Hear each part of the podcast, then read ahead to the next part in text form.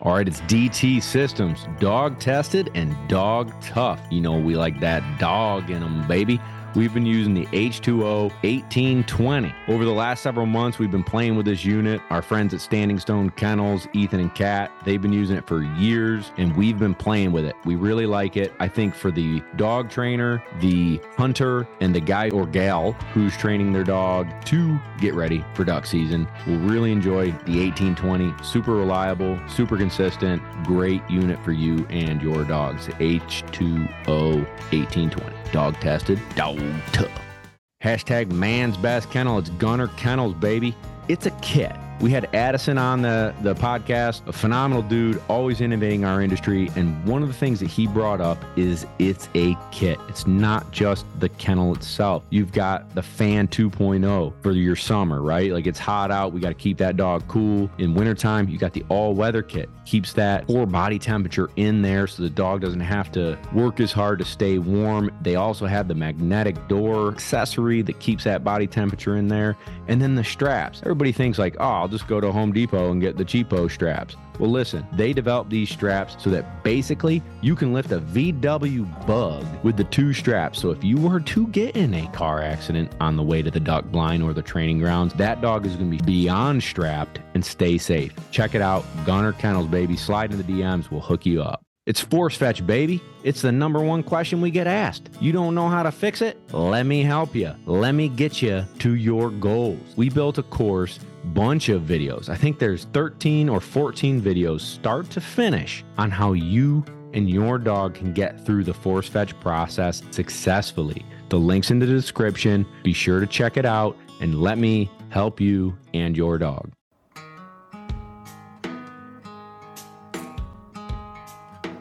I don't want the listeners here to get anything wrong about what I'm saying. When I talk about the Grand and Master National, they're both incredibly hard. They're both they're both monsters in their own right, and they're so drawn out. The dogs have to be so good for so long. These national events that when you prepare for them, you just got to be ready.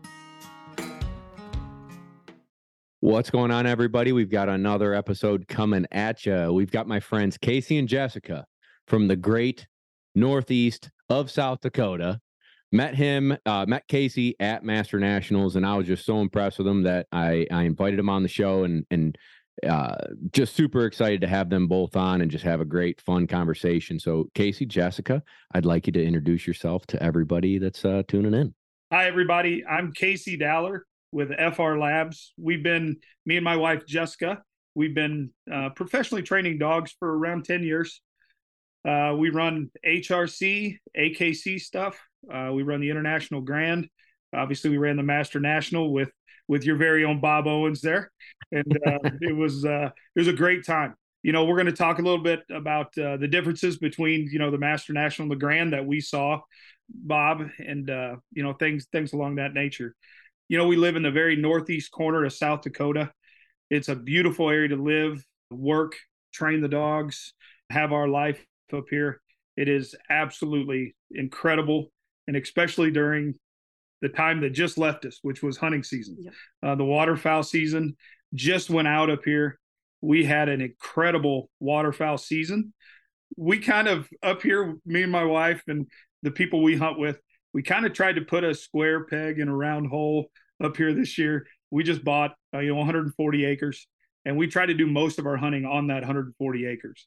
Uh, we've got some wetlands on it, you know, and we had some great days. We had some pretty rough days where it's like, gosh, we should go scout and look other places and do other things. But it's awful special being able to hunt on your own place, your own hunting, uh, be able to do your own thing, have your own blind set up, do that on your own stuff. We saw lots of birds. We had lots of opportunities.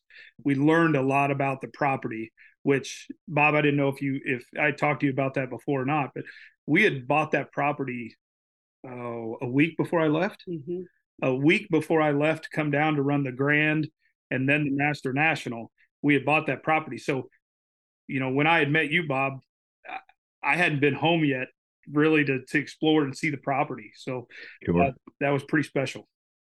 That's really cool. Is it close to your home and business? It's about 20 miles from here. 20, Oh, 25 not bad. miles. Yep. Our business is currently located in Britton, South Dakota. Um, so for the listeners, we're kind of in the very northeast corner of South Dakota. The the place we're moving to, where we bought property and eventually we will build a, a, a home and facility, is about 20, 25 miles directly east of where we currently live. And it's it's beautiful. It's up on the the Prairie Coteau. I guess if listeners kind of want to know what that is, you need to do a little research. But it's uh it's kind of a, a mountain formation in the middle of the prairie, and it's about I don't know, ten miles wide and I think about two hundred miles long. And it's the elevation difference from where we are at now to there is about a thousand feet.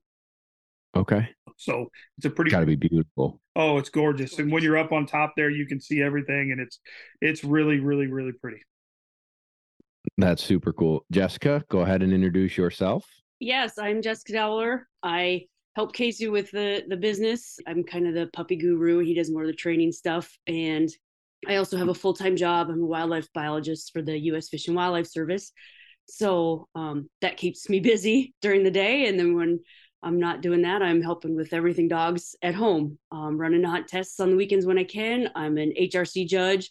Love judging. I just got done judging the Grand for the third time and I, I kind of grew up with dogs and hunting and, in my entire life, but moving to South Dakota really upped that for me, really broadened that and expanded from there. So um, we both love it here. I'm a Minnesota native. He's a Missouri native, and I was going to say, I, I heard a little bit of that Minnesota. in yeah, Out and about in the boat, eh? yeah. Oh, yeah. but this is where we want to be. I mean, this is where we love it here. It, it it fits our lives and our personalities, and and we're here we're here for the long haul. Absolutely. Where are you from originally? I'm originally from uh, Missouri, just south of Kansas City, a little small town called Lee Summit. Not, I guess, not real small anymore, No, but it's pretty good sized town. Kevin and I both just got back from there duck hunting in the lower southeast, you know, that Bootheel. Yep. Mhm. Flew into, where did we, f- you flew into Memphis. I drove. Yeah, I flew into Memphis and had a good hour and 20 minute ride, but it What was the wasn't that town bad. we were in? Cape Girardeau. Pardon me? is the big Kev, what to- town were we in? Give me a second. Well, we hunted with Treasure Island uh guys and super fun. I mean, what a beautiful for me, I mean, you're just you guys are like me. We got to drive everywhere cuz we've got the dogs and the equipment and all that. And so to to make that drive through Kentucky and see all the horses and, you know, look at at the the distillery trail, whatever they call, and just you get to see Tennessee. You get to see it all. It's Uh, it's beautiful country in the Midwest. gorgeous, Yep. gorgeous. A lot of miles, a lot of miles run, especially having the dogs and, and being the the person with the dogs. Uh, Yeah. we're always putting on the miles, and and uh, I think we have pretty much the same kind of vehicle. Yeah, Well, exactly. yeah, yeah. Those Dodges, man. I've had this is my third one, and I put about a hundred thousand miles every two years, Yep. just about. Yep. So it's uh, we're road warriors, and there's nothing beats it. So how did you, how did you get started? Both of you, I'll I'll ask the same question.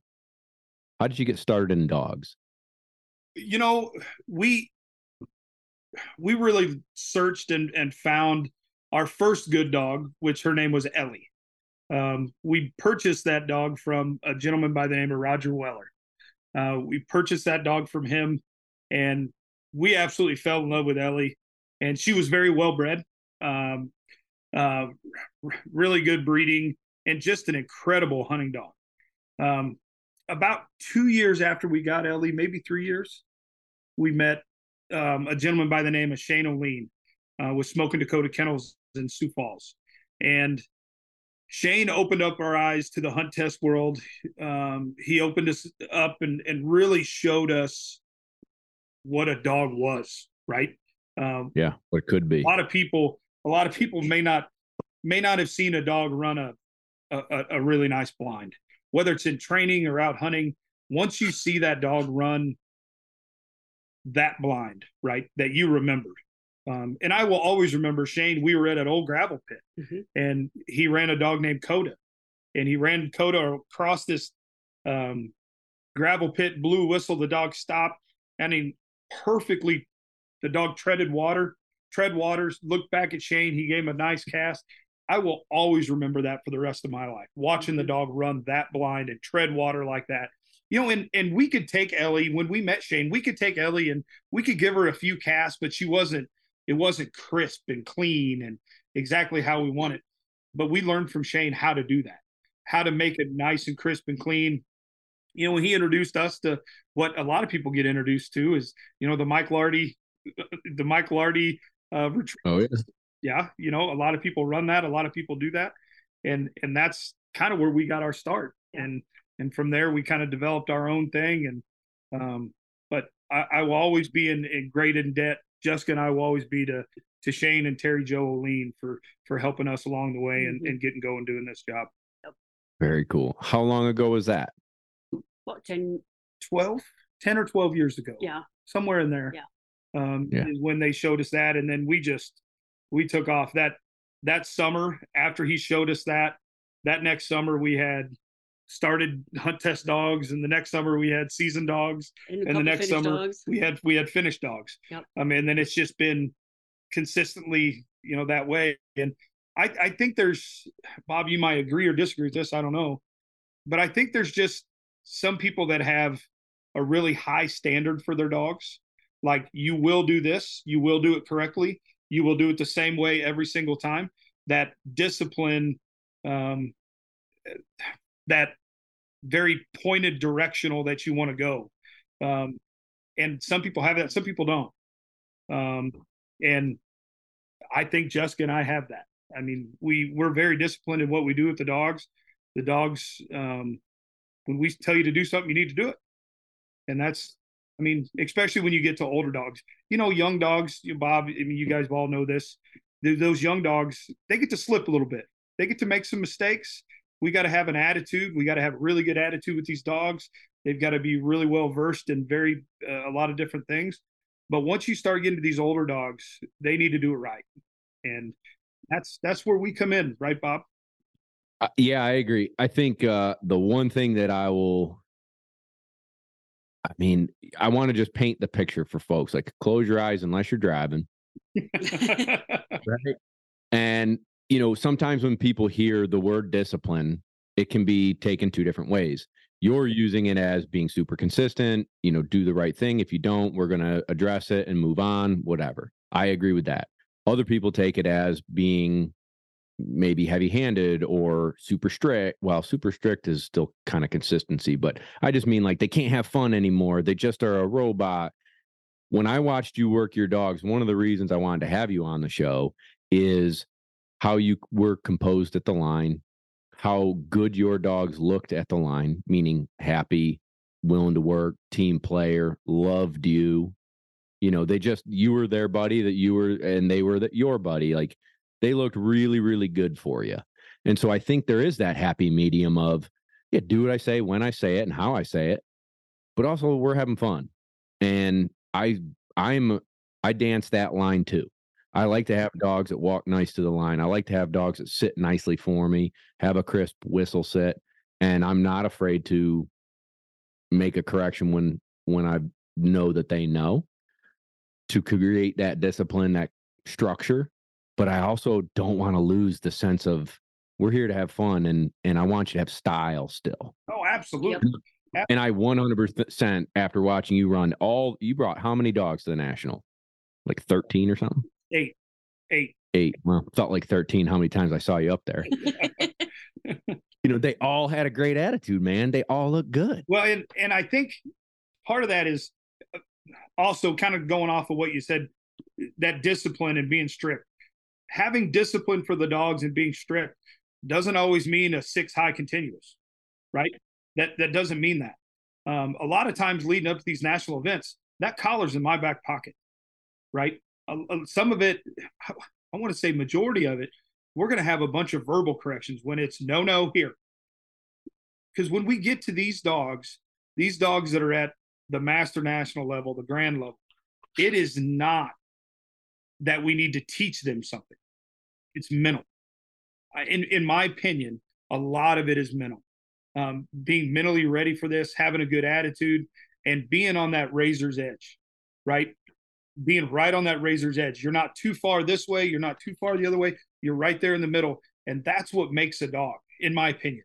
That's what makes those dogs run where they have style and and we like to see them run. That's that's what we love to see. And and I I absolutely love taking those dogs that I took to the line. I love taking every one of them because yeah. every one of them in in my book they're they're pretty wild. and, yeah, and, and I well, love then them. they deserve to be there. You know, they deserve to be there. They want to do it. They want to do it. I I don't like. I hate working dogs that you have to make them do stuff. You got to make them do this. You got to make them do that. You know, we we gotta we gotta allow them to want to do it, and they gotta want to do it. Once they want to do it, that's when it becomes really fun. Um, and that's that's the ones I really like to work. Same here. Unfortunately, we get paid to do it, so sometimes we got to do the other ones. sometimes we do, and it's not very fun, but we'll still do it, and, and we'll we do whatever we can to instill that that happy, go lucky, go get it, be happy, let's go do it, and and in these dogs, and sometimes we can do it, and and unfortunately, sometimes we got to make them do it. Yeah, absolutely. I know it. I know it. So you before the national had to travel to the Grand. Yes, sir. Talk me through. Is this the first time you've had to do both like back to back like that? How did you prepare for going back to back? So this was my first time ever running the Master National. Oh no way! I didn't know that. Cool. I've never ran the Master National before this year, and it was a good one. it was a good one. Uh, you just took a big deep breath before you thought of what you're going to say. I tell you what, the, the, Grand, the Grand is a monster. Yeah, I'll just tell you that right now. The Grand's a monster, and it's it's tough. It's drawn out. It's I mean, you've got to be on your A game for five series in a row, you know, and then you turn around and go to the Master National where it's a monster, mm-hmm. and you yep. got to be on your A game five days in a row. Um, yep. Both of them had their challenges. Um, you know, stick, sticking with the Grand, that's kind of where we started talking about here. The Grand's hard. I mean, uh, anybody that says the Grand isn't hard, um, I'd love to have sit down and have a conversation with them because it's I, all Jessica's fault. Four it's my fault. Thanks. Yeah, I ran four grands or five. Five. I ran five grands now. Um, every grand is is hard in its own sense. Um, if your dog's ready for it, um, even if you think your dog is ready for the grand, it's probably not. Probably not. It's hard. And the can I, so can I can I chime in and, and ask like like paint the picture for our listeners like why right like it's super hard it's really difficult but like why so the the grand a couple things. You, we're shooting a shotgun at the line. We're shooting a shotgun with poppers at the line. Um, there's no shot in the field. Um, the bird is thrown out of a winger. Um, and typically they make these, the birds, a challenge for the dogs to locate these birds when they're thrown out of the wingers at the, at the Grand. They're extremely, extremely, extremely good hunting marks um, that make them very difficult to see. The one big major challenge at the Grand, you have to think between the Grand and the Master National. The Grand, you have no shot in the field. Okay. At the Master National, at least you have something for the dog to turn its head and look at. You have that shot. You have something for the dog to recognize the birds being thrown. Um, but the one thing about the Grand is there's very little room for recovery.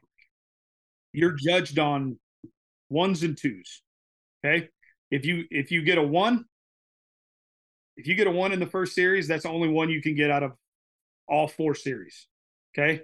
So you have no room for recovery. Mm-hmm. The recovery is the hard part at the Grand.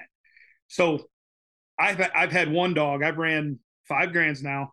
I've had one dog go through the Grand on twos meaning she did perfect in the first series, she did perfect in the second series, she did perfect in the third, she did perfect in the fourth. Okay. Well, after that fourth series, everything is removed, everything's gone. Okay. And now you're going to the fifth series and it's a yes or no, it's a pass fail. it doesn't matter what you did the first four series. When you get to that fifth, that's that's when that's when it it gets it's serious the whole time, but that's when you're you get pretty nervous. So I get pretty darn nervous at all of them. But the fifth series at the Master National, okay. or sorry, fifth series at the Grand, just gets you. I mean, it gets me nervous. And I've done my previous career. We can talk about that a little bit, and I think that may be one reason why I'm pretty composed at the line. Um, I don't. I still get nervous, just like everybody else gets nervous. Um, but before I ran dogs, I was a, a state game warden here in South Dakota uh, for 15 years. And I did a lot of cool things. You know, I did search warrants and I did I did stuff all over the state. Um, some really cool stuff. And I got put in some very unique situations. But then when you go to the line with a dog, you kind of lean on those situations. Hey, I've been in high stress situations before. You know, I can deal with this. Um, and and it it it, it does help. Uh, but also, yeah, I've trained with guys that have been overseas in Iraq, Afghanistan, and they come up to the line, run a dog, and uh, they're so nervous you got to calm them down. And right. and they've seen some pretty major action overseas, and and then they come to the line and, and they're, they're nervous, and it's just something about having that dog next to you, and and either you're in a training situation or a hunt test situation, and the thought of being judged, right? uh, having yeah. a judge behind you and judging your work that you've done on that dog is uh, is is pretty unique. It's also for me. It's also like I I didn't take a single dog to the national that I didn't think could do it, but there's still a dog and things can go awry any moment. and then the the looming like if it doesn't go well, you have to call that owner. That's not fun. That's not fun and it it adds so much more pressure to it than just going up and enjoying the uh, uh, ability to run a hunt test. The freedom the luxury the privilege of going to the national is like i know this dog can do it. I believe in us. This test is doable and they still can be a dog and now i gotta make that phone call. So that's like the big one for me like oh, it makes it it's just having that you know exactly what you're talking about bob having that kind of in the back of your mind when you're running doesn't make it any easier. No, no. you gotta black it out. It doesn't. It doesn't. And i don't want the listeners here to get anything wrong about what i'm saying. When i talk about the grand and master national they're both incredibly hard. They're both they're both monsters in their own right, and they're so drawn out. The dogs have to be so good for so long. These national events that when you prepare for them, you just got to be ready. You, yeah. you got to try to do whatever you can to be ready, um, and and make sure the dogs are mentally ready. Make sure you're mentally ready to go and and and perform how you're supposed to perform, and make the dogs perform how they're supposed to perform. How do you know when you're sorry, Bob? How, how do you know when your dog is mentally ready for that? Because I think that's like a cool, like, you know, sports and this and that and whatever. A lot of people talk about mental toughness and all that. Well, I think it's pretty cool to hear that in a dog. It it goes all the way back to how they're doing on the truck and trailer, how they're doing when they're airing, you know, how they're I think everything goes into it. You know, as soon as they, you know, and I'm sure Bob's talked about this before on the podcast it all starts coming out of the truck and trailer. Everything starts right there, right? If you open that door and let the dog come sipping out and run 10 times around the truck going crazy, when you go to the line, it's going to be rough, right? But if you've got that dog, you open the kennel door here, sit. And the dog sits and looks up at you, you know, hey, you know, hey, we're doing something right. And we heel, we go over, be a good dog, whatever you're using to get that dog to evacuate its bladder, evacuate its intestines before we go run. And if they're doing that and they're responding to what you're saying and how you're saying it, I, I think that all plays into that mental aspect of a dog. And you've got to look at the whole package. Uh, once you mm-hmm. look at everything from, like I said, on the truck and trailer, airing, eating their food, how they're doing, walking to the line, walking to the holding blind in training, then we can really start getting a, a full picture of their mental capability and their their mental attitude before running these national events. And I think it's extremely, extremely important. Yeah, I could see it unraveling a little bit towards the uh, uh, fifth series with a few of mine. You know, coming out of the truck and like going, oh, here we go. It's my turn again. It's like, whoa, whoa, whoa, whoa, whoa, whoa, whoa, tone it down. Easy now, baby. Easy. Um, yeah, no, it's you're absolutely right. I think you know, Kev. I'll I'll add to that too. Is like, I all I think it's part of like maybe who I am in sports and growing up and whatever is I always I'd never feel good enough or ready enough or whatever. I know that these dogs were good enough and ready enough and I am as well. But then there's that little bit of self-doubt and that self-doubt helps push you to do one more setup, one more drill, put, you know, take them for a, a little bit of cardio on a Sunday instead of doing nothing. Like you just are trying to push yourself a little bit further and further and further and at some point, you have to look at how they respond on the regular weekend tests, how composed they are in training and in group session, group training groups, and with all all the commotion that we do. How are they responding? Um, do they start to come unglued? You know, by the third series after running three weekends in a row. If there's if that's the kind of dog they are, we're gonna have a harder time at the national. If they stay pretty composed three weekends in a row you know, nine series in, you know, you, you probably got a pretty mentally mature, well trained dog. If you're crossing your fingers that they can get through, that's probably not one I'm going to say, let's, let's take it to the national and see what happens. Um, so those are the things like being over prepared, underwhelmed is my mantra. Yep. And, and I think, I think Bob, we kind of have the same mentality is we're always striving for greatness. Yeah. We don't we don't want to settle uh, for what we have. We always want more. We always want to be better. And we always go into these going, did I do enough? Did I do enough? And and you know, you know, I I took uh, five of eight to the fifth series. You know, I end up passing three. Um, obviously, those those five that didn't make it through, I did something wrong right? And I take it personal. I take that personal, um, and that means I need to be working harder to get stuff done, and, and make sure I'm doing things better than I was. Let's talk about that for a second, um, and then we're going to double back to differences on the Grand and the National. Boom. When Kevin and I go into the duck blind together, you know that we're packing the bismuth, baby man, when I've got to pull up on a old Drake Mallard, I want to make sure that if my aim is true, that that duck goes down. And I am slinging the bismuth at him, baby. Check them out. Kent Cartridge bismuth. At it this duck season.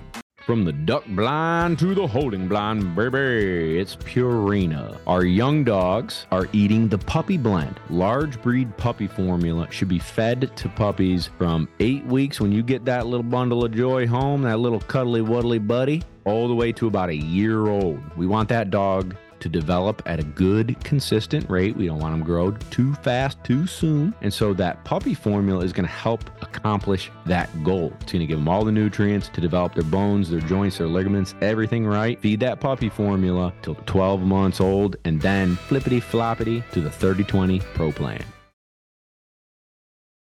A lot of folks in our flight had many dogs, you know, 13, nine, eight, you know, 15, whatever.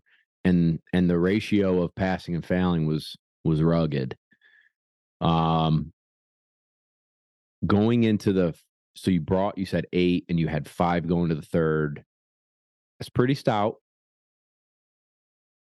Right. I'm just, I'm terrible at math, but five, six, seven, eight. So three dogs that went out earlier. I had to use my my fingers, right? um, but going into the fifth, it's like I know how I felt going into the fifth, so I'll, I'll maybe describe it, and then I want to hear how you felt. I felt like I had it in the bag. I felt like the judges had dropped so many dogs in our flight that they were not going to.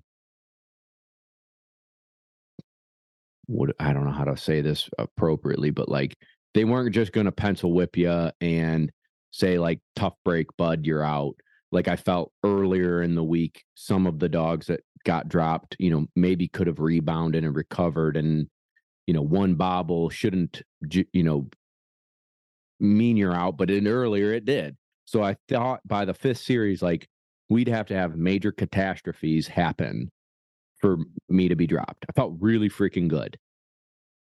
And that fifth series was not hard but holy cow, did we all get like I lost one, uh, my buddy Blaine, you know, lost a few like dogs that were clean the whole time. Like it just we still got whacked pretty good and it, it was a tough pill to swallow for all of us to have our ratios be not where we thought or where we wanted or believed that they should be and uh, walk me through through that process for you i tell you what my where I was mentally, Bob, I agree with you. You know, I went into that fifth and I felt great.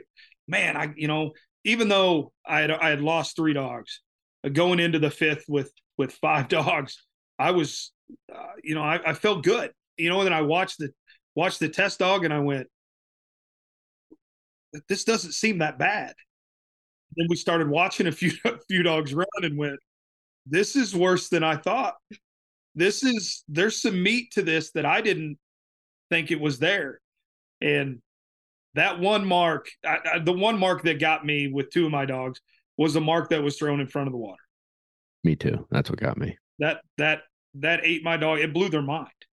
Um, and you know, we can sit here and say, I've heard people say contrary marks, and I've heard people say other things, but our dogs got to be ready for it. They got to be ready. Um, whether it's thrown in front of the water, behind the water, whatever it is, the dogs have to be balanced enough to do the work. Um, and and those two dogs that went out, um, they were not. And and I need to make sure that's better next time. Were they higher drive dogs that blew over top of it? Both of them, yes. Yeah, same Z's. yeah. I hit the whistle probably a quarter, uh, uh, a one point zero zero, you know, whatever seconds. I hit that whistle when I saw he wasn't checking down. He was airborne. Yeah, just humming, baby. I had, and he, I had, I had one about he, to the blind. Yeah, oh yeah. One about he made it, and then I had, um, the other one was went hard left. I don't know why hard left and was searching over there and I think he was going to go. Around, I think he was going to go all the way around the water just because he was um, just so confused about what was going on, and and that's okay. I mean, we learned from it. We know that. I'm not saying I'm not. I'm going to go out and train and throw 500 marks in front of the water. I'm not going to do that, but I, I'm probably going to mix that into the repertoire a little bit. You know that hey, you're going to have to check down in front of this water occasionally. Here, you're going to have to do that. Yeah, I think what ended up. So I'll, I'll paint the picture again for folks. So we had a walk up. You, you come out of the holding blind. There was a walk up bird to the right, landed on land amongst some pine trees.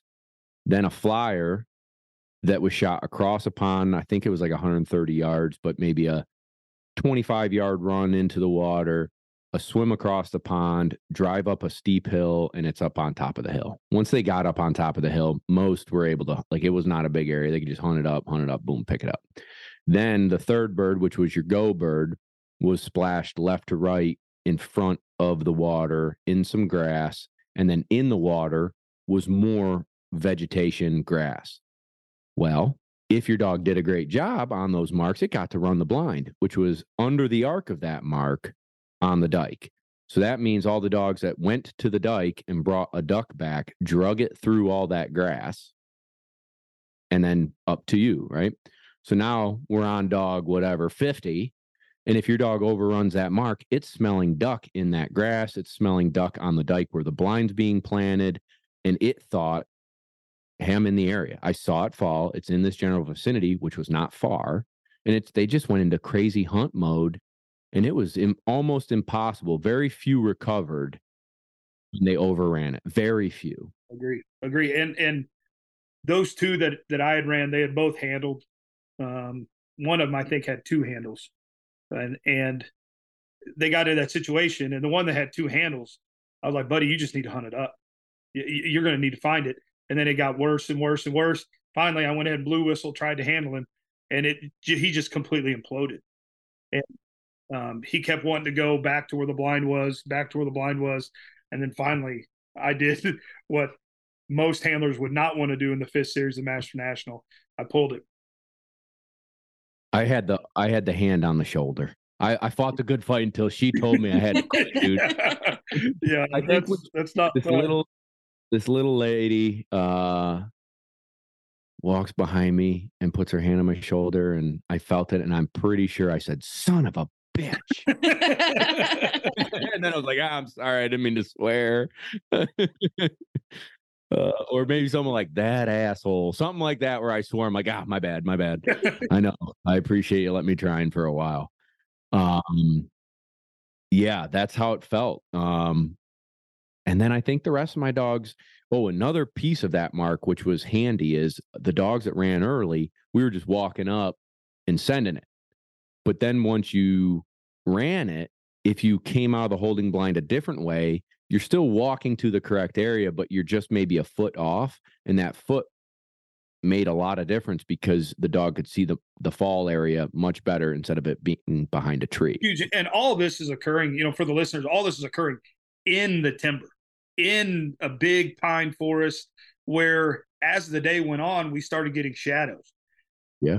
we started getting more and more shadows um ended up the last couple dogs i ran i ended up wearing a uh, a killer weed um handler's coat right? Because To be lighter so colored. shadows in there that wearing black wasn't going to get it anymore uh, that we were in that shadow. And we had to take do everything we could to help our dogs succeed in that situation. And one thing i saw is those shadows were really playing heck on the dog's vision in there Yeah, I couldn't agree more. So let's talk about the difference. First off, yeah, that sucks. We both got humbled in that last series. well the whole Um, thing was hard i mean we could talk we could sit here we could sit here for hours and talk about the first the second the third the fourth the fifth and how difficult they were to the from the inline marks in the first series to that long punch bird across the water in the second we could sit here for hours and talk about this and how difficult and how challenging of a master national that was and it was they were great tests they were hard so this being your first one, this is what you think it is. this is hard That's yeah, it's hard. Um, I would say the so I ran two previous. I did Idaho and Cheraw, South Carolina. Okay. They all had difficult portions that made your butt pucker for sure. for sure. But what I did like, and is my main argument, which Jessica, no, no offense, my main argument about the Master National and the Grand is at the National, they let your dog hunt. They want to see it do what it's going to do, and then how you handle the situation, and then they judge it accordingly. Where the Grand, and I'm going to let Jessica take over here in a second. My because I've never ran it. I hear people say like, put them on the you're bird and then put them on the bird, and now you're on ones, and oh you're yeah. just like you, you feel like your dog didn't do too poorly and it didn't even have a chance to succeed and then they're telling you to put them on the bird and now you're you're on ones which you've already described. So i always felt like from the two previous master nationals i may have had a dog have a mediocre run where you're like oh man i hope they get called back i'm waiting i can't tell the owner what's going on you know wait for it wait for it and then we get called back and you know that you've got to make ground up and those judges stay with you so they can see the progress that the dog makes. Like, hey, it just had a bad moment. It's not a bad dog. And so then the next series, it comes out and front foots everything and hammers the blind, and you're like, I'm back in the game. And then the next series, you do a good job. And the next series, you pound it, and you're like, okay. It's a balancing act at the national. I, f- I felt like this year was a little less forgiving. And I do feel like the tests were a lot more technical and tight. But that wasn't the like I didn't feel like it was over my dog's heads as far as what they've been trained to do. So I have no complaints at how the tests like tests were set up or even how the judging was. I just felt like this one compared to the two others that I've ran was more strict on the pencils where it's like no, you don't get another shot. That one that one mark sucked and even though the rest were good, that one sucked. You're out. And it's like, okay, I, I get it. But other nationals, I felt like they would say that one sucked. You better be good. And then you you can build upon it and grow. Um Jessica. Well, I'm I'm to jump in real quick. All right, I just want to hear Go her here. say put I'm to jump I want, I want to hear her say put him on the bird. the- she sits behind me in training, and I get to hear it all the time. um, one thing about the Grand and Master National for the listeners, I had a dog go from the Grand. He's a three-time Grand dog. He's passed the Grand three times. He's a Grand Hunting Retriever champion. He went out in the first series of the Master Master National with an inline mark, and What he did he broke do? down in the old area of the fall, and they he was out. So, Yeah. With with that being said, I mean it it can happen there too, right? Sure. I mean it, it can happen there too. But Jessica, go ahead. Just say it. I'm interested Listen to it too. Here we go. Say the words. Put him on the bird. Oh God, no, no. Honestly, as a judge, that's I hate it. I hate it. I mean, I know, like I said, I've judged the grand three times, and I've been great to be paired with some really good judges that mentored me along the way. And um, you know, we are flat. We are told in our judges seminar these dogs aren't robots. We don't want them to be robots. Let them hunt. Give them a chance to figure it out. And I I would hope that anybody that's run under me would say that I'm very fair to dogs when it comes to that. Um, I, I love watching dogs work. I love it. I, the first time they asked me to judge a grand, I thought, man, I'm gonna be bored by day two or three watching the same test, you know, four days in a row. And I remember I turned around in the morning of day three and I just went, oh my gosh, I love this. I could do this every day. I just, I love watching dogs. I want them to succeed. Um, so when we have to tell someone to put their dog on the bird, that's it's it hurts me as much as it hurts them. It really does. All right, I believe you. That was compelling. and from the handlers aspect at the Grand, one thing I'll say is when I've been told for my for me to put my dog on the bird, they probably needed it. Okay. They probably need whether they were way outside the, the hunt area or they broke down on the way to a mark or you know they're just clearly hunting the wrong side of, of the of the mark you, you- yeah you're going to get told to do it but i'd say 90 plus percent of the time that i've been told put my dog on the bird it's been they probably deserve it.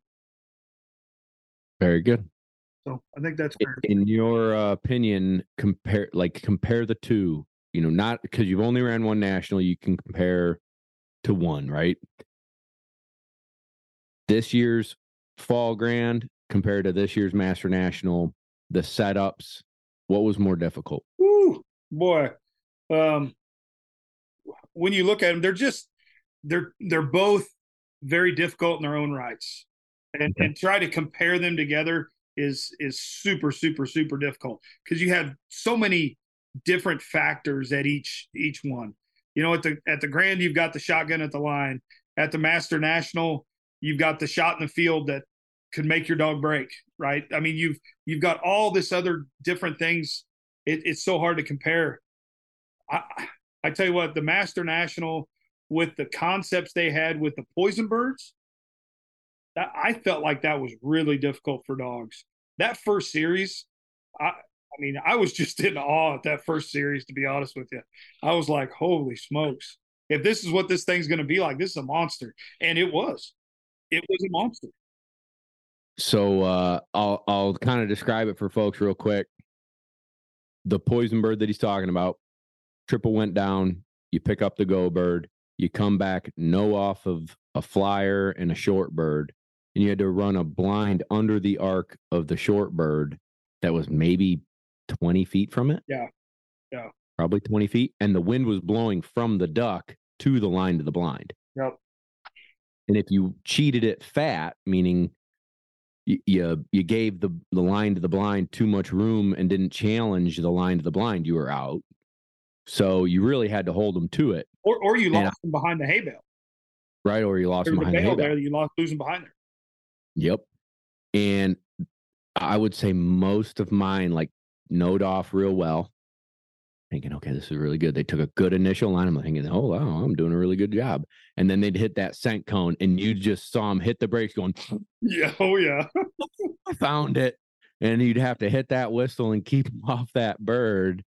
Um, and it was just a, a butt pucker series after series after series, all had instances where it's like, it, I'm taking a good dog to the line, but holy crap, this is the real deal. Absolutely. Um, yeah, for sure, man. it, it was sure. it was tough and you know like i said it, it's hard to distinguish which one is to try to say which one's harder which one's more difficult which one is this which one is that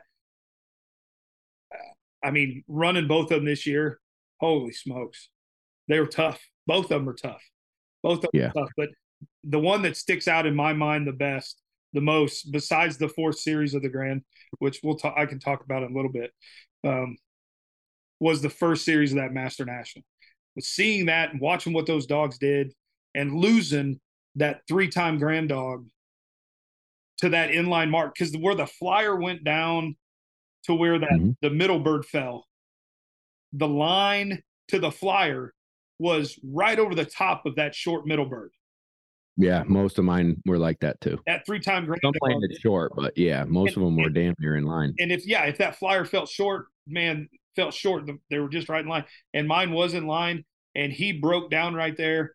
And I went ahead and gave him a quick whistle in the back, and he went right, right out, picked the flyer up, and he was dropped. And that's when I went, wow, this is this is for real, yo. this is for real. yeah. Yeah. It really sets the tone that you don't have your SHIT together. Yeah.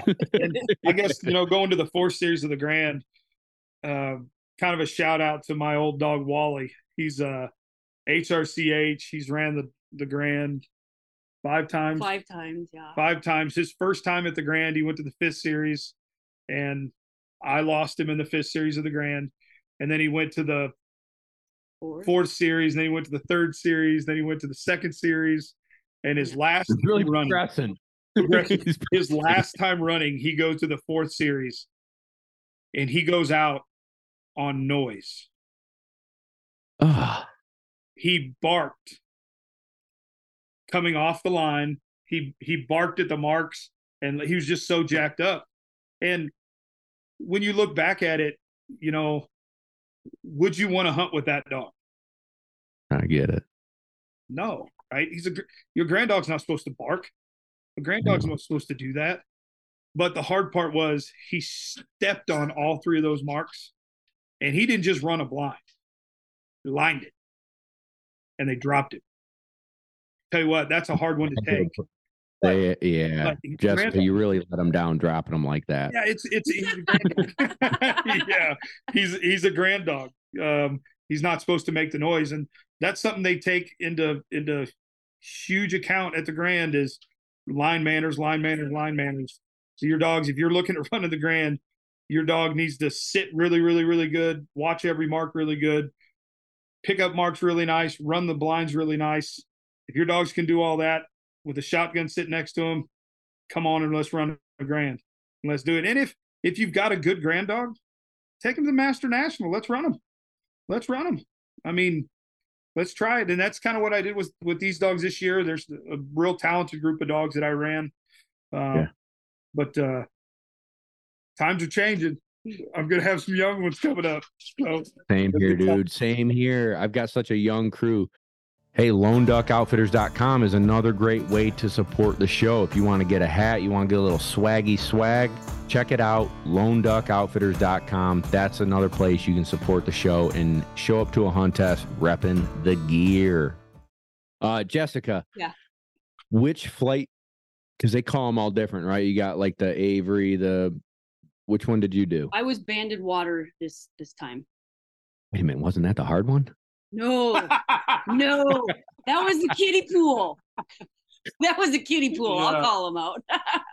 no, funny story. So when I judge, you know, if Casey gets drawn my flight, he has to move yeah, to a different flight, different um site for the day. And of the three times I have judged, he has drawn my site first, twice. So his whole flight ran under me the very first day this fall.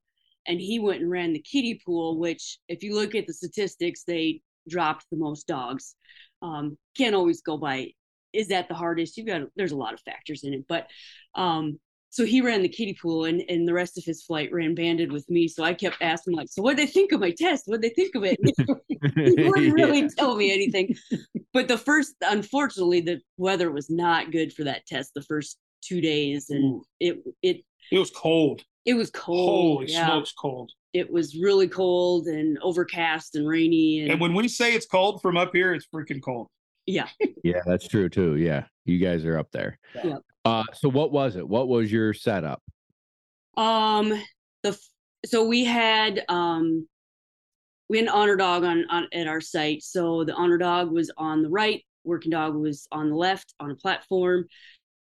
Our first bird out was kind of up a hill at about 108 yards um, off the right.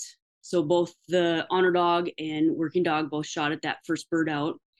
Then you swing over to the left side of the pond, and then that bird comes out um, right to left at about 110 yards, kind of land. They've got to cut the cor- edge of the water and then push up a hill to get that bird.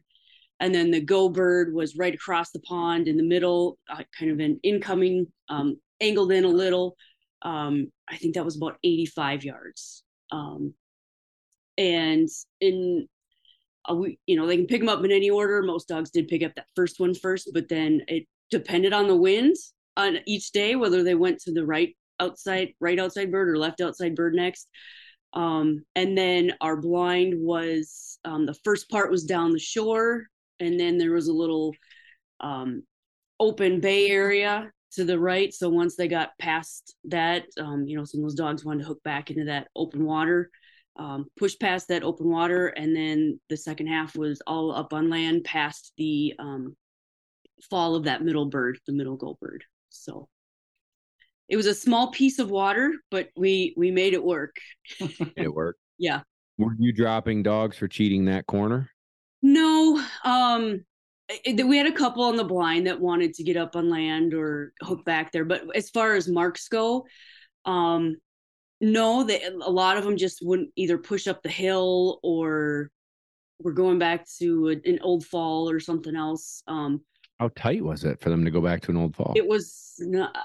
It was not real tight. I didn't think, um, but you know, like, but like I said, the, the we had every wind you can imagine. So there was days when the whole flight came up and smashed the marks, and then the next day they could come and half of them could do it. It was really dependent on the wind, and um, you could tell drag back got to be an issue later in sure. the week and dogs would hunt shorts and and stuff like that and we just uh, on some of those marks if they got too far off to the side they just they they really couldn't recover they there was nothing there that was keeping them there they just had a hard time recovering interesting cool well that's uh, again i've never been I, we don't have a lot of HRC in my area. Uh, this these are all my excuses. So I'll give them to you we don't have a lot of HRC in the area. I travel a lot already, and so I don't want to be gone anymore. So if I were to juggle a- AKC and HRC, I'd be gone every weekend, all year long, basically, to chase everybody's title. Um, it's still in the back of my head that I'd love to take a stab at it. I just wish I didn't have to go seven week, you know, get seven passes on all the dogs, and none of mine are UKC registered either. So it's like I'd have to do all the paperwork and deal with the clients with the paperwork and then run seven finished passes or more because they aren't all perfect. But I would love to go and experience it to see, you know, how we would fare. I mean, it's just another fun game for dogs that deserve to be there and people that deserve to be there and meet the people like you guys that are, deserve to be there and um, it sounds like a ton of fun, but I always come like I always lead into Master Nationals with a stomach ache, and I leave with a stomach ache. so I do it again with another one. I can tell you what I I really really enjoyed our Master National, our flight. We all worked really well together. We had a great time. Uh, some some great people in that in that flight. Um, we could sit here and talk about everybody, but thank you to everybody that uh, was so gracious and kind um, to me and to everybody else. Thanks to the judges. Um, you know, thank you for everything y'all did, and we should we certainly appreciate it. Couldn't agree more. Couldn't agree more. Yeah, it's a fun time. It's a big, big deal. Um, couple things let's let's hammer out. How was your duck season? You kind of started talking about it. It- it, was you hunted your farm. it it it was a good duck season. It was a little bit uh, tough because we hunted on our own place a lot, Sure. uh, but it was a good duck season. And uh, I just got back from Nebraska last week Mhm. and had a great trip down there going after uh, Canada geese. Uh, Very good. did a did a great had a great great hunt down there. Very good. What uh do you take the client dogs? Or you take a personal Uh, dog? we took I took two personal dogs, and they each retrieved and and did great. Good for you. Uh now everyone wants to come to North and South Dakota from all across the country to hunt. But maybe like for me, I've never been there to hunt. Well, I can I can tell you that South Dakota is a limited draw state. So if you are thinking about coming to South Dakota, I can't remember. It's the fifteenth, It's early July. when on um, December fifteenth when they have to apply by, or you can buy a preference point. Oh, it, Didn't you say you were game warden? Come on now. yeah, but I, I'm just trying to make sure. So you can buy a preference point all the way through to de- until December fifteenth. Okay, so And if there's questions, Google it. That's why there's Google. Yeah, yeah. So you can buy a preference point till December fifteenth, but the the application is due the end of June or July. The application is due to be able to uh, apply for a waterfowl license. But if you would have, you could buy a preference point now, and then that would help when you draw on the in the end of June or July uh, for the for the license. So up here you can do a three day license or a ten day license. The ten day license you can split into two five day periods. So that makes it really nice. They just changed that a few years back, where you can split it into two five day periods. Um, one reason a lot of people come up here is is uh, dry field hunt mallards. Um, incredible, incredible. When it's right, when it's right, it's incredible. Um, a lot of scouting, a lot of time, a lot of effort. Um, this area up here can be very good, um, but it can also you can also struggle if you have a wet year. Um, the corn's not out, you know, something like that. It very makes it very difficult to get into the fields. Um, so luckily we're set up for that pretty good Mhm. uh, to be able to get into the wet fields and be able to do that stuff. But coming from out of state trying to hunt, um, just make sure you guys are looking at that uh, non-resident license end of June, July to be able to apply for that license to be able to come up here and experience the hunting up here, which in my opinion is some of the best in the country. Very cool. What are some hazards I brought up before we started foxtails, uh, which is like a seed head? Well, What are can some you guys explain more of what that is rather than Yeah, Bob me, trying- I have somebody perfect to explain.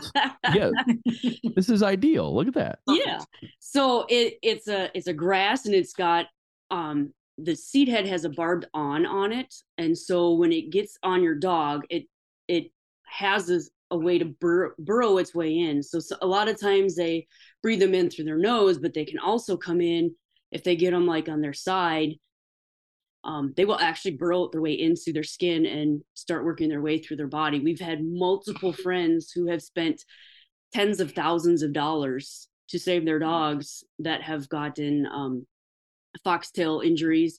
Um, one still alive is missing part of her lung.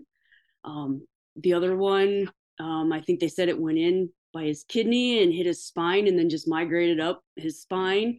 Um, so it's, and a lot of dogs don't recover from it because it also carries a certain bacteria with it that um, is very deadly to dogs. So um, it's it's a real deal up here and we actually a lot of our hunt tests in the summer we have to Yeah. move our our hunt tests around depending on where that foxtail is I was literally just going to ask, how do you Yeah. mitigate that as a hunter? So, I guess my question is, I come hunt. What am I looking for? Where do I put my dog and not put my dog? Tailgate checks, um, stuff like that. And then how do you do it as a trainer where it's like, I got 30 of these sons of guns running around. How do I know, you know, you, you can't, I mean, just, I can't, I mean, maybe people do, but I can't do tailgate checks on 30 dogs every single day after I run them. We just completely avoid it. Uh, we completely avoid it. Um, if there's some, you know, there was a little bit up at the Fargo Retriever Grounds in uh, Glyndon, Minnesota, which is the North Dakota Retriever Grounds. They had a little bit up there, and they went so far as to buy a vacuum to cut it and vacuum it up. Oh wow! Like a leaf, like a leaf vacuum to vacuum it up. Um, I've used it. I've ran our John Deere bagger mower at our gravel pit, vacuuming it up. I mean, getting it completely off the ground. It's not terrible when it's green. When it's green and the the seed head won't come off of the plant, it's not that bad. But when it when it turns brown and it dies and that seed head releases, um, it's just got so much fiber in it. Just like Jessica said, it's barbed. So once it gets in, some of the signs you can see if you've got a dog limping, um, you need to check their paws. Obviously, we would all do that now. If you've got a dog sneezing, sometimes those can get in the dog's nose. The barb hits and they can't get it out. Um, if you've got a dog that's just say you pheasant hunted and you know you went through a big patch of foxtail and the dog is continuously sneezing, go to the vet.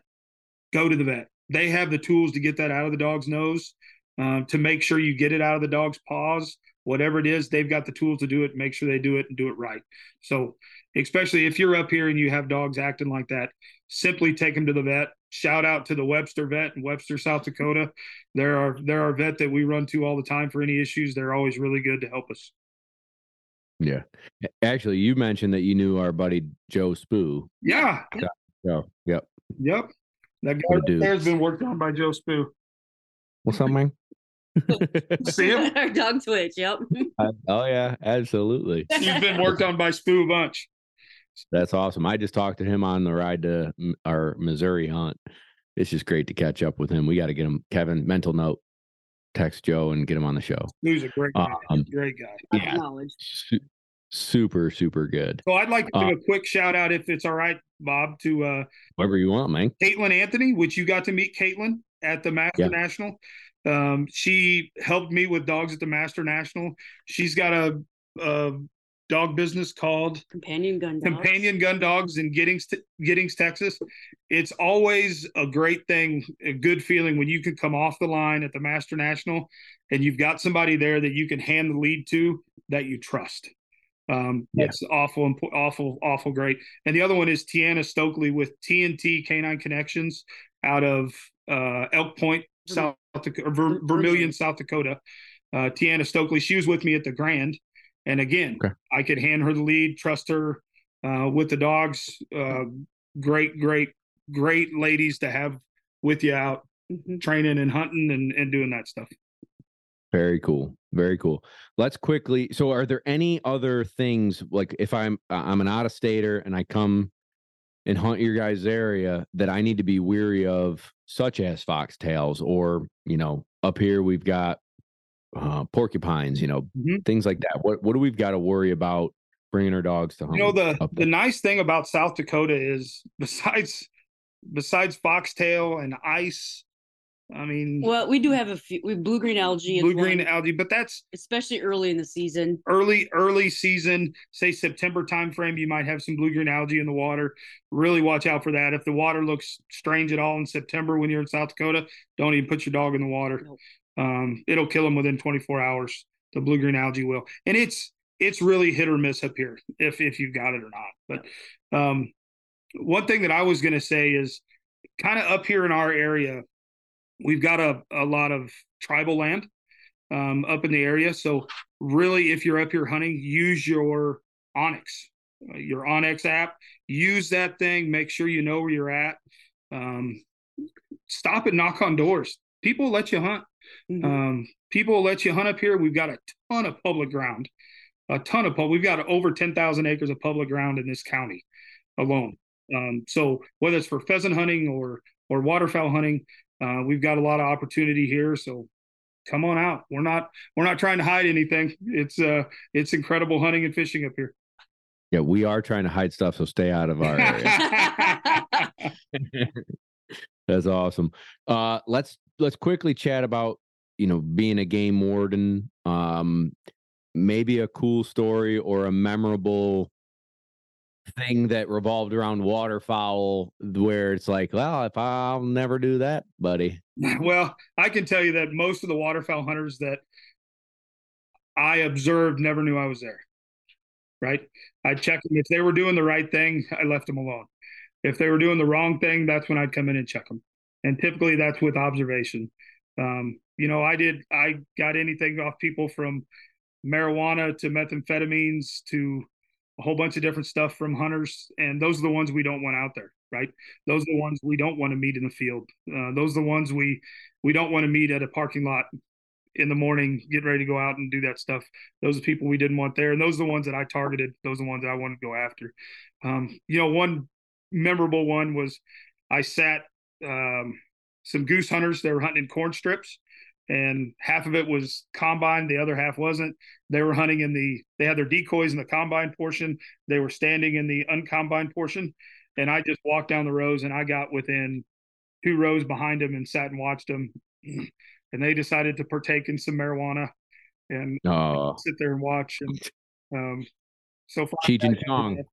and i talked to him about it and we dealt with it and went on with our day right but just to let you know that you always need to do the right thing no matter if anybody's watching or not that's right. We the word I used earlier was integrity. yep To do the right thing even when no one's watching, and it's always to do the right thing. Or wait, it's right to do it right. I don't know, something like that. Knowledge from Bob. that's Suck it. it. That's perfect we don't let Bob put things on T-shirts. That's that's there's no bumper stickers or T-shirts coming out of this. Yeah. But That's do, awesome. do the right thing. There you go. That's awesome. Very cool. Uh, Jessica, as an HRC grand judge, Mhm. what are some things you love to see and things you don't like to see from dogs that are running hunt tests under under you? Oh boy. Um I just love to see dogs love their job and do what they were bred to do. I mean, those dogs that just come out and have it all put together. I mean, I I judge everything from started, you know, young dogs up to the grand and and I enjoy all levels of judging because you can see the progression both as as they have learned and their talent gets better and and we talked about that mental part of it too to see some of that stuff come together. So I just love to see dogs out there having fun, doing what they're bred to do. Um gosh, when it comes to what I don't want to see, I don't I don't know. Um I, I- think the one thing that sometimes I sometimes people run dogs before they're quite ready to run at that specific level.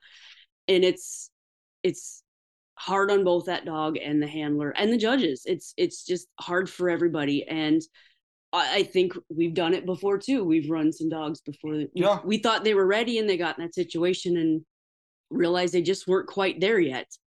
Um, and so it's a learning experience for everybody. But um, as long as we learn from it and and do better by our dogs next time, that's that's all I can hope for. Over prepare, underwhelmed. Exactly. Yep. But I also would say like you don't know until you try. And so if you try and it doesn't go perfect, now you know what you need to work on, but don't jump into it two weeks later, like, oh, I worked on it for two weeks, I'm good. Yeah. like Yep. take your time. Exactly. Um, what's your biggest pet peeve though? Like Oh. as a judge, you see this walking to the line or it's out in the field and you're like, man, mm-mm. I know mine. I'll go mine. we're going to specific this is about dogs and not husband right We're going to make sure we're very clear about that 100% can't throw them under the bus. yeah. I hate it when dogs drop and pick up birds, drop and pick up birds, drop and pick up birds, at, like in the field and when they're delivering to hand. And it's like, fetch, fetch them up. You're at a master national. If you got to tell your dog to fetch, nuh Yeah, problem. Yep. Yeah. Yeah, I, I would say the mouthiness because any dog that runs competition, if they don't have that under control, it's a, a recipe for disaster at any level. At any level. Yeah. I would agree with that. or beating them out of the holding blind, like coming out of the holding blind and being eight feet in front of them. That grinds my gears. All right, Casey, what's yours? Ooh. Oh, I, I would say mine. If we if we're going to look at hunt tests, mine is other handlers yelling at dogs. You've seen What do you you've seen them like when they're airing or when they're um, coming to the line, whether you're on the honor or you're on the working, and they're raising their voice to their dog, and it causes your dog to take its mind off of you or its mind off the work it's about to do. That is my pet peeve. which comes down to their dog is out of control, Yes. most likely. Yeah. Yes. And hey, I've been there. I've been there. I've had an out of control dog. There's no doubt about it. Well, I've had them break, bud. Yeah. I've, I've, I've had one that's out of control. She was probably out of control until she was four. She's pretty wild. Nene. Yeah. She was out of control until she was four. Now she's held. S- Seven. She got seven. She finally calmed down. She's seven and she's a Grand Hunting Retriever champion. Finally. So it took a little time. That's awesome. That's awesome. Oh man. Well, I've enjoyed this. I I I'm I didn't really start off with what I wanted to start off with, but I'm I'm going to end with the you know, this is my first time meeting Jessica and I'm thankful for you being on the show with us and I would love to meet you in person someday, but your husband Casey was a gentleman. He was kind.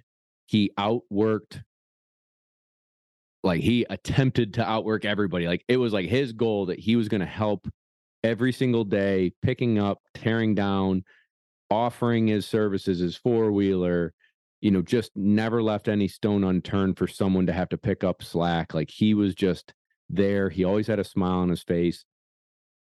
Uh, You know, just come up and shake your hand. Things that I admire in a human, not just a dog trainer, a human. And um and his dogs looked really good. You know, just happy to be there, worked hard and did a nice job. Um and that's why I wanted to have you on the show. And so it's a bonus that Jessica got to join us, but I wanted everybody to get to know you and feel what I felt when I first met you. And so we'll definitely have to do this again. And I'm super excited that you both invited me and Kevin to come and hunt with you next year on your property. Come on. Absolutely. Come on. Come on. Look at Kevin. Look at him. Kevin's choking on his beer ski. Yeah, we would. It just was a pleasure, and I hope that our paths cross again. Um, are you going to go to Kentucky? Yes. Yep. Yep. I, I will be there. I will be there. And hey, Bob, the, the feeling was mutual watching you work, uh, getting to meet you. Uh, you worked your tail off that Master National. So uh, kudos to you and, and great meeting you and Kevin. Hey, thank you. All right, everybody. FR Labs, Casey and Jessica up there in Northeast South Dakota. Let it rip. Thanks for joining us. Um, we're going to have all the links to their stuff in the description below. So please do me a favor and go check them out. And Casey, Jessica, thanks for joining us. Everybody, thank you for tuning in as always. Thanks for having us. Awesome. Thank you.